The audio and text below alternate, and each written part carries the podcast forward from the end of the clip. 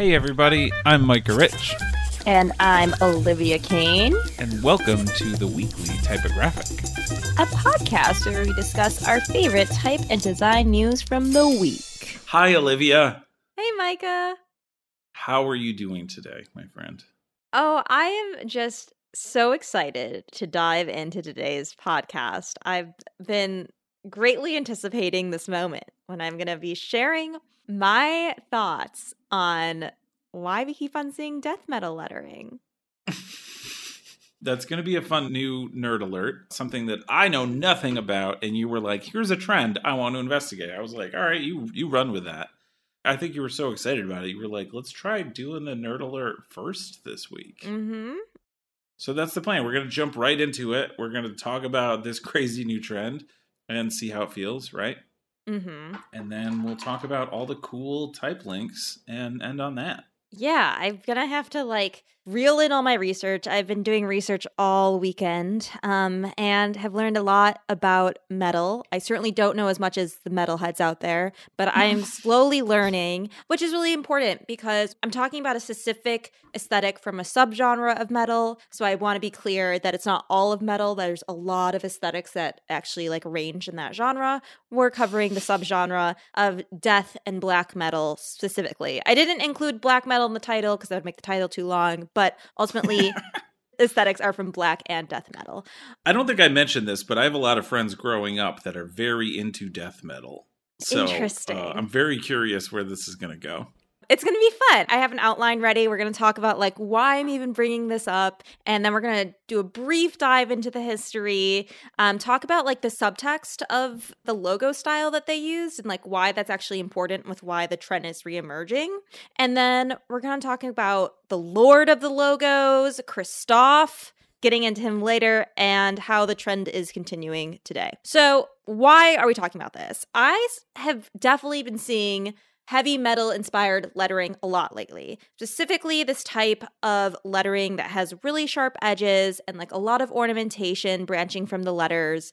And like the lettering itself is really illegible. So I started kind of taking notes on where I was seeing it. The first note I took was Juan Villanueva's holiday greetings on Instagram, and Juan is a type designer.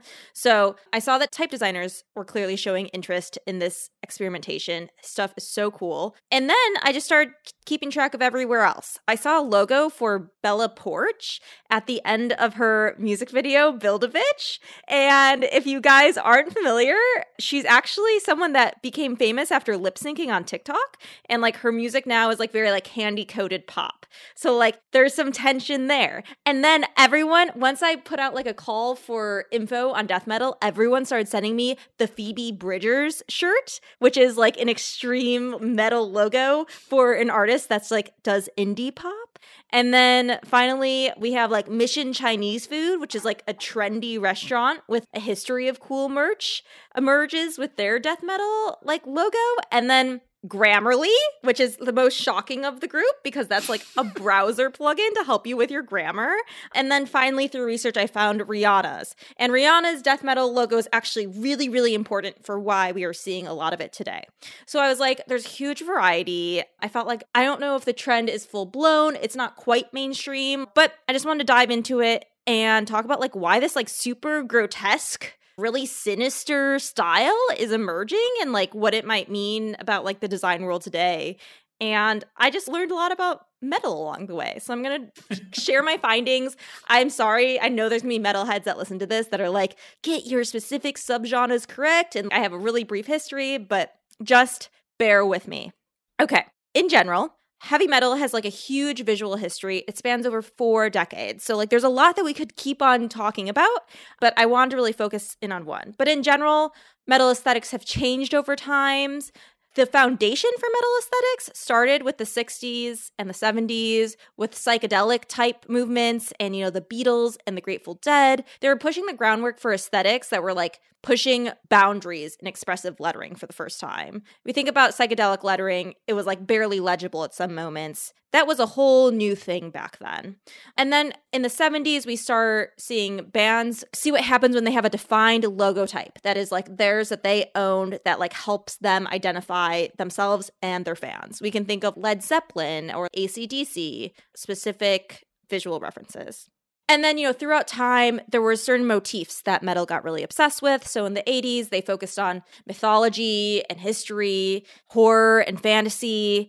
And in general, they were just trying to reject mainstream and commercial culture and I think that really informed the formal qualities of the aesthetic that started to develop. So we're talking about like razor sharp edges in typography to help convey the speed and the violence of the music. And in the 80s and 90s is when finally black metal and death metal emerges. And like that's where we're kind of focusing on today. And this brought the lettering style of really twisted and distorted letters that reflected the distortion of the instruments they had and the distortion of the voices. Black metal and death metal, I listen to it. It's very, very intense. It's very scary. My heart rate was very high while listening to this. and so in general, the logo types really reflected that. And, you know, there were sometimes really branching letter forms and or they were dripping with blood and you could like barely read what they were saying. Death metal loved the themes of mutilation and the cultism and paganism, lots of gory acts of torture being discussed. And something I found really interesting in my research is that according to Sergio Trujillo, who did a presentation on metal at ATypI, said that the logos can be interpreted as the literal instruments of torture or of the rotting remains after violence and torture. Oh, just that. Super dark stuff, like super anti religion and black metal, and then in death metal, so much about pain and suffering. And viscerally, it's just like terrifying music. Like, this is what they played to torture prisoners at Guantanamo Bay. Like, this is like not light stuff. This is just dark stuff that can make people feels very cathartic for people that love death metal, but can feel very scary for people that don't listen to metal.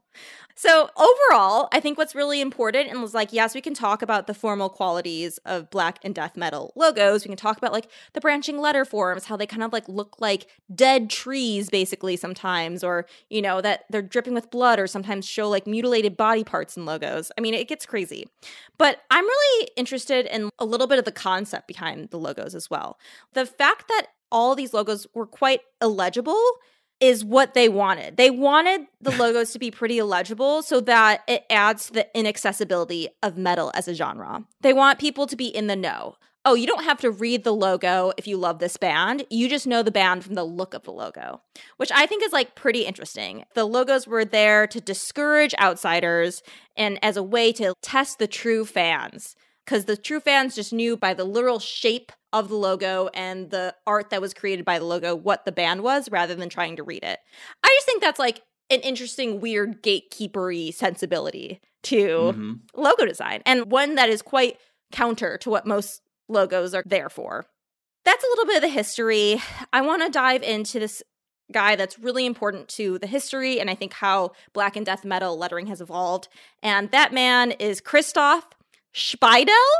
I hope I'm pronouncing that correctly. His name is spelled C H R I S T O P H E and then S Z P A J D E L. So, like, Google this guy if any of this sounds interesting. He is literally called the Lord of the Logos.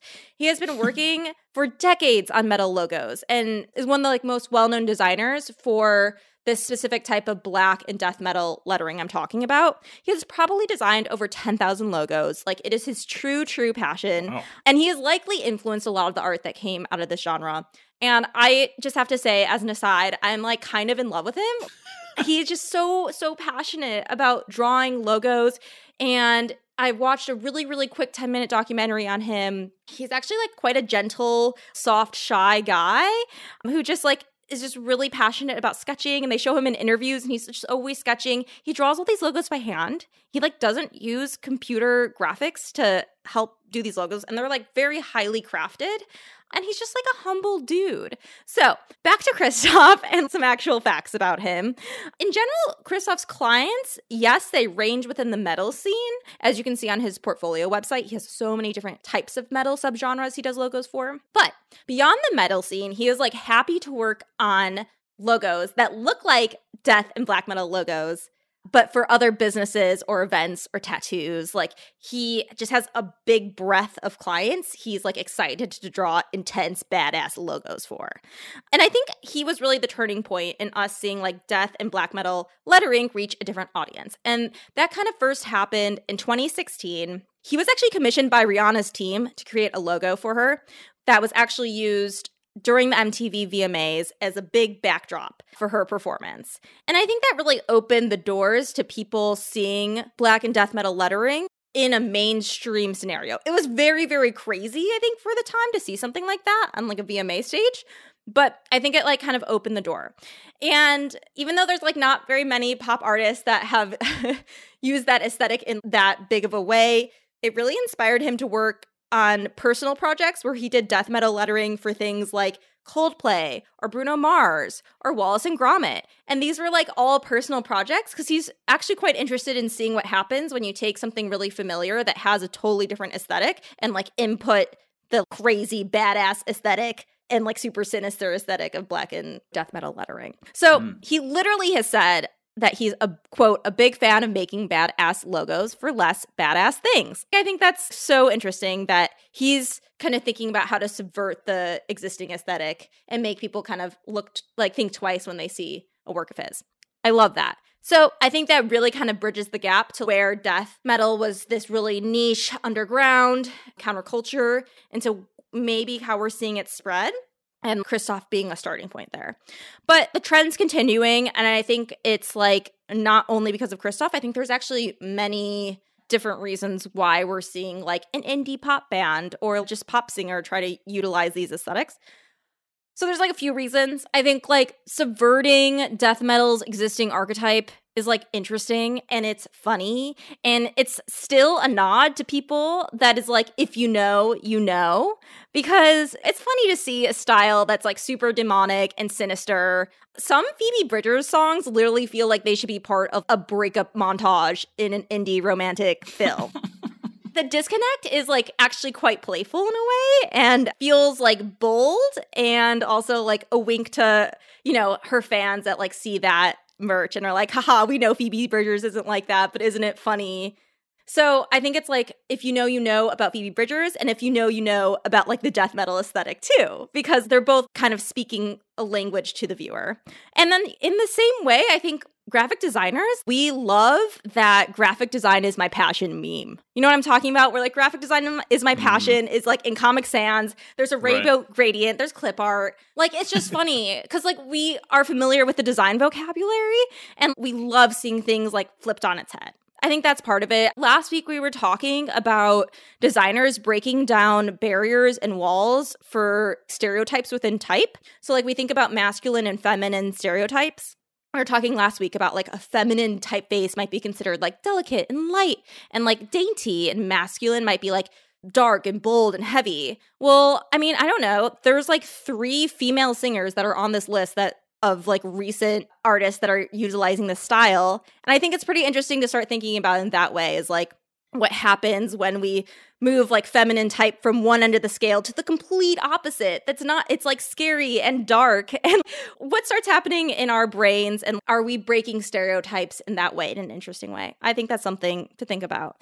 And then mm. speaking also of just other general trends and why this might be happening coinciding with them is we're just seeing this crazy ornamentation renaissance. Designers are pushing boundaries to experiment with adding ornamentation to letter forms in ways that you and me, Micah, have certainly been talking about for the past year so. You know, new takes on what Art Nouveau means, like new takes on like really, really expressive letter forms that aren't necessarily legible or maybe not readable, but are really interesting to look at there's a lot of Art Nouveau revivals right now, and then what after what came from Art Nouveau was psychedelic type, and then what came from psychedelic type metal. So the metal aesthetics. So I think there are like a lot of through lines into what people are already exploring, and people are just trying to get more novelty out of taking inspiration from the past hundred years or so. And then speaking of novelty, I think it's really important to take into context where we're seeing these logos.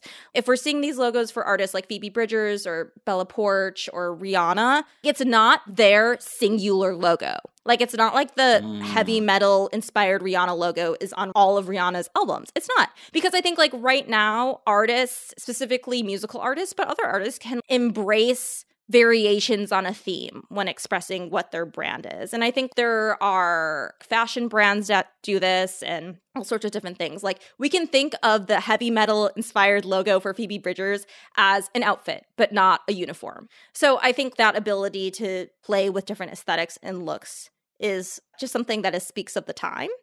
And then where's this going? I do not know, but I have like an inkling that it might follow a similar trajectory to Black Letter's path. And that was something we talked about when we first revived season two of the Weekly Typographic. Is Black Letter has been like existing with subcultures mainly for its most recent history. And then, because Black Letter has stood for anti establishment and individuality within these subcultures, it eventually becomes commodified by fashion brands that want people that love the fashion brand to think that they're, you know, super individualistic or anti establishment. So ultimately, we're probably going to see more commodification of this style. I mean, I even think about why is Grammarly creating a logo using this right. style? And I couldn't find the answer to that online, but I think like you go to Grammarly's website, it is like the most really basic, just super clean, techie website, like light colors. Everyone like looks warm and friendly when you look at their like staff page. So I'm curious if brands are going to be like try to find something about themselves that are anti-establishment and use this as a way to garner some attention or make something sensational. I don't know, but uh I just think it's really interesting. I mean, I have to ask, where did you find the Grammarly death metal logo? I found it on okay, of course I'm going to forget the artist name, but I got referred to a lot of artists that have an Instagram presence that do lettering, and I found one of the lettering artists made a Grammarly logo. But it wasn't just like someone who likes death metal logos making one for a brand that they thought would be funny.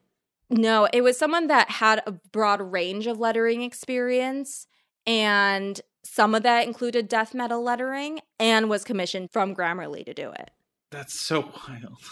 Yeah. I feel like the answer to that is just like somebody there thought it would be funny and cool and wanted it. And it, mm-hmm. it wasn't some official brand project, I'm sure, right?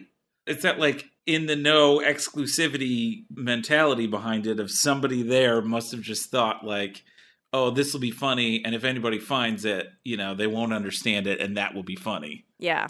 Interesting, right? Yeah. So I don't know. I kind of want to make some like metal lettering and put some words in there that make no sense. Um, for the league. yeah. No, I was thinking if I had time, I would have done it for this uh, episode. For but the cover. I just think it's really interesting, and I think we're gonna see more of it. And I just want to know who's gonna be who's gonna be tinkering with the death metal next very, very fascinating niche stuff, my friend.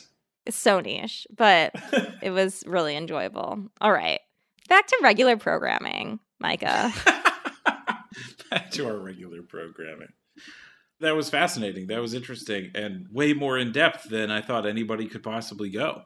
I mean, same. I did not think I was going to go deep down that rabbit hole, but I did and here we are. So, there's also an article in the newsletter this week that helped inspire some of my research and goes through the history of metal lettering. So, make sure to check that a out. Delightfully boringly designed article considering the topic, you know, like very mm-hmm. very standard typography that it's all set in with just interesting references.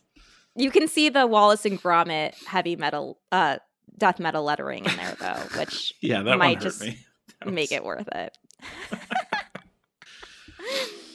um, but yeah, okay. So we, I mean, we also have a, a bunch of other fun links this week. I'm especially interested in in this first link that you guys found for womenintype.com. What the heck is this about? I was so excited about this. I think Steph digged this up. Um, it's a site that's dedicated to kind of rediscovering women's role in type history, which, if you know type history, you know uh, in typical canon, not many women are mentioned. But this kind of digs up a little bit of that history with both photographs and a bunch of articles, which I found really exciting. Um, it's a research project. They say that it focuses mostly um, on women between 1910 and 1990 involved with two major British companies, the Monotype Corporation and Linotype Limited. Um, they, you know, talk about how women were part of departments um, commonly known as drawing studios. And we're really working on the early development of typefaces that usually their work would be handed off to like bigger named type designers that we kind of all know today. But first of all, it's an awesome site. Like it's really fun to navigate. The photography used on it like really takes you back to this old way of doing type. There's other great things besides articles um, revealing the history of women in type. You know, there's a reading list of people that have revealed this before. If you want to go more in depth, um, which is really exciting. And then at the end, you can finally find who worked on this. And it was actually a three year research project, which is really intense, um, worked on at the University of Reading in their very famous Department of Typography and Graphic Communication. Um, it was led by Professor Fiona Ross with principal researcher Dr. Alice Savoie. Um, who I know Alice from doing other typefaces uh, in the recent past. I've seen her name a bunch. So just like, just really cool stuff. I hope to continue to see projects like this become available and unearthed. It's so wonderful. I absolutely love the design of all of this. It's so engaging and fun to browse and play with. And it makes jumping into the details really entertaining and makes you just want to learn more because it's so fun to learn from. Yeah. I'm a little bit jealous of a lot of the design here. I think we need to steal some of these ideas as inspiration. Yeah. It's kind of the beautiful opening is like you the landing page is this collage photographs of people working in type studios. Then you scroll down and the collage opens up to reveal. Very nice. Yeah. Yeah. Big fan. So cool. Great find, Steph. Very excited about this one. And I think good resource to just have in your back pocket because you just like Absolutely. never know. Absolutely. On the other end of the design spectrum, we have an article from Josh Comeau. I think that's how you pronounce it. He's one of those internet people that I've followed for a long time, but never actually heard his name out loud. Even though he's done a lot of like coding talks and stuff at conferences, I just never paid attention how to actually say it. All good. But let's say it's Josh Comeau, and it's this interesting article about CSS. It's, you know, he particularly lately has been specializing in teaching advanced CSS to beginners, which is a little bit interesting to me. He's got a course out that is like very interactive learning, which is kind of, he couldn't find like an online learning platform that was interactive enough, so he coded one. Wow. so that you can learn and play at the same time. So this is kind of a hint at some of the depth that he gets into where it's basically yeah, gradients and CSS are relatively easy, but how do we make them look really good? Mm-hmm. And this is the thing that I think the designers and the developers struggle with where the designers have these tools like in Illustrator for example or something where they're those tools are crafted to be able to form a different type of gradient than is the default coding on the web. Mm-hmm. And so you go to mimic something that looks really good and it isn't quite right, and the designer's not super happy, and the developer's like, What? I made the gradient with the colors that you gave me, you know? Mm-hmm. He has some great visual examples and a little bit of color theory, which is why I actually brought it to the group chat and was like, hey, this is really cool. And then Micah, you're like, oh my God, he's great. And I just found this. So it's beautiful reading because I'm not coding every day, but I am interested why some gradients look freaking terrible. and this Yeah. explained it why sometimes you create a gradient and there's like a weird gray in the middle and it's just something once you see it you're going to recognize it and even talking about how gradients are mixed using an rgb color space versus an hsl color space starts making a lot of sense and personally again i don't code but i use hsl which stands for hue saturation lightness to make some modifications on just like any design projects I'm working on that are in RGB and I need mm-hmm. it literally someone's just like can you make it just a little bit darker I just manipulate HSL values rather than RGB so I just think Mm. it's a good thing to have in your back pocket. And then to see how gradients work with both those color spaces is really interesting. He builds this really cool tool that Micah you probably understand a little bit better than I do. But talking about generating gradients and it gives you code to help create like really beautiful saturated gradients that don't go into this clunky awkwardness with the two colors converging with like a random gray that's just the average of two RGB values, you know?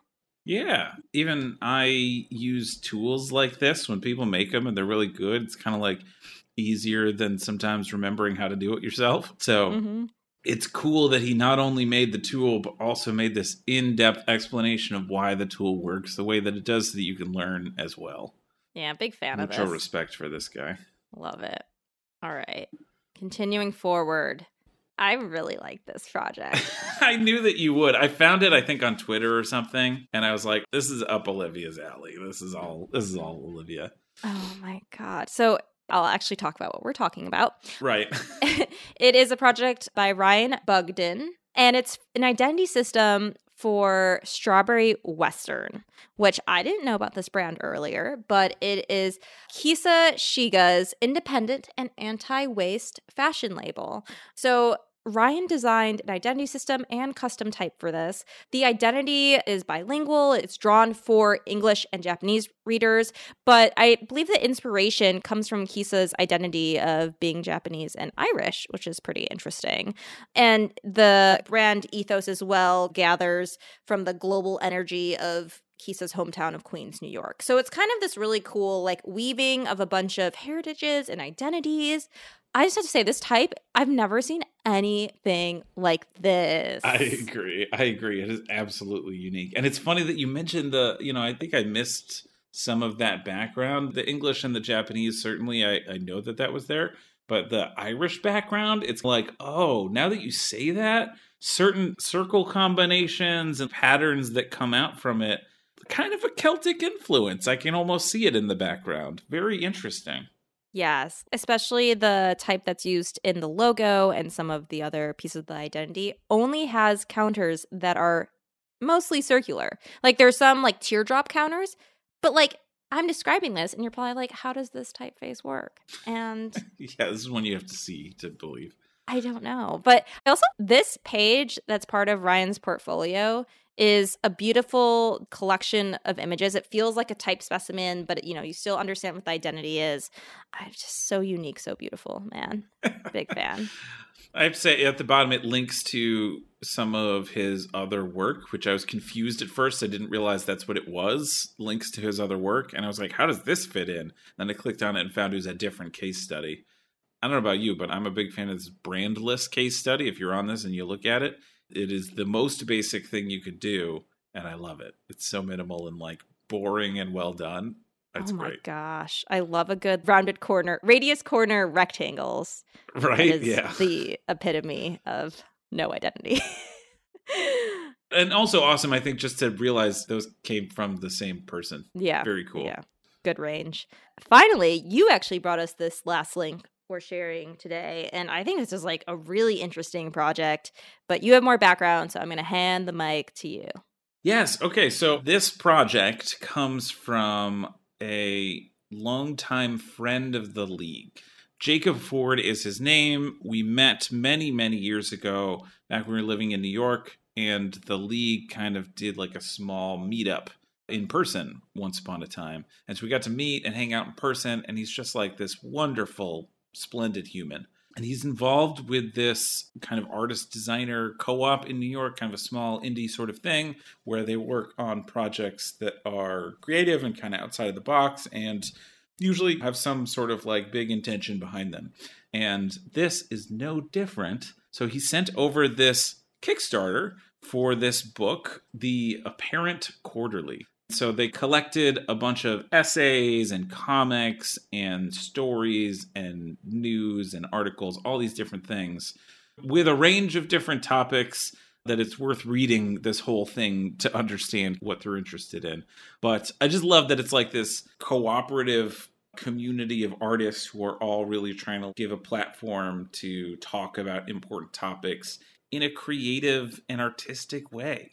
Uh, one of the most interesting things I found, you know, it is a Kickstarter page, but they actually give a lot of background. And if you're interested in like how libraries and publishing work, something that they're really advocating for is that publishers allow libraries to buy ebooks the way they buy physical books. So I guess the way that a lot of libraries work right now is that publishers will rent libraries ebooks, which essentially makes them consistently paying a lot of money for ebooks. So it's basically, you know, like the Adobe Creative Cloud model, where we don't own Creative Cloud, we basically buy a subscription to it. That makes Adobe a lot of money. And they're really trying to fight back that notion that libraries aren't able to own ebooks, which I find like very interesting. And they go into mm. some of the politics of the Internet Archive's open library and how publishers have sued the open library before because I'm sure there's a lot of money involved once you start getting texts that are available to everyone. And it's a pretty interesting philosophical idea, too. So if you're interested in how the movement of literature and things flow in this world, it's a little bit more integrated into a corporate manner than I think we'd like to think. So, pretty interesting. Yeah, diving deep into like the ethics of publishing and copyright and how to bring that back to the people who are doing the creative work. Mm-hmm. It's neat. It's cool stuff. Yeah, for sure. I'm here for it. All right. Ba-ba, that's it. That's the fun stuff for this week. We'll be back next week with more fun links. And no, just kidding. We will be back next week with a fun interview uh, with somebody that I think is going to be very fascinating to listen to. So we will see you next week and on the internet. Da da